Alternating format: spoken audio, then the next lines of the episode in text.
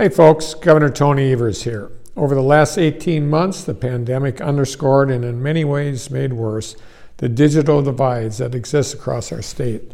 As kids and educators turned their kitchens into classrooms, doctor's appointments moved to telemedicine, and businesses worked to shift to offering online services, we saw firsthand that lack of access to reliable, high speed internet was a challenge for so many.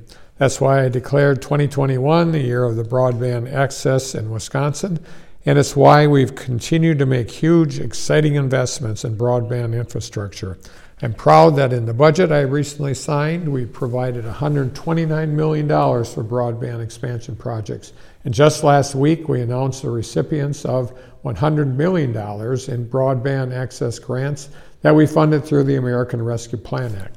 These 83 projects will help expand broadband to more than 28,426 residential locations and 1,490 businesses that are currently unserved or underserved across 40 counties and three tribal communities. And altogether, our 2019, 2020, and 2021 state broadband expansion grants and our federally funded CARES Act and ARPA broadband grants have provided or are going to provide more than 300,000 homes and businesses with access to new or improved service. Folks, that's a heck of a big deal. Having reliable high speed internet access is no longer a luxury, it's a necessity for schools, families, healthcare systems, and businesses alike. But we can't and won't stop there whether it's expanding broadband to rural schools, hospitals, businesses, and communities, or raising standards on download and upload speeds, we're going to keep working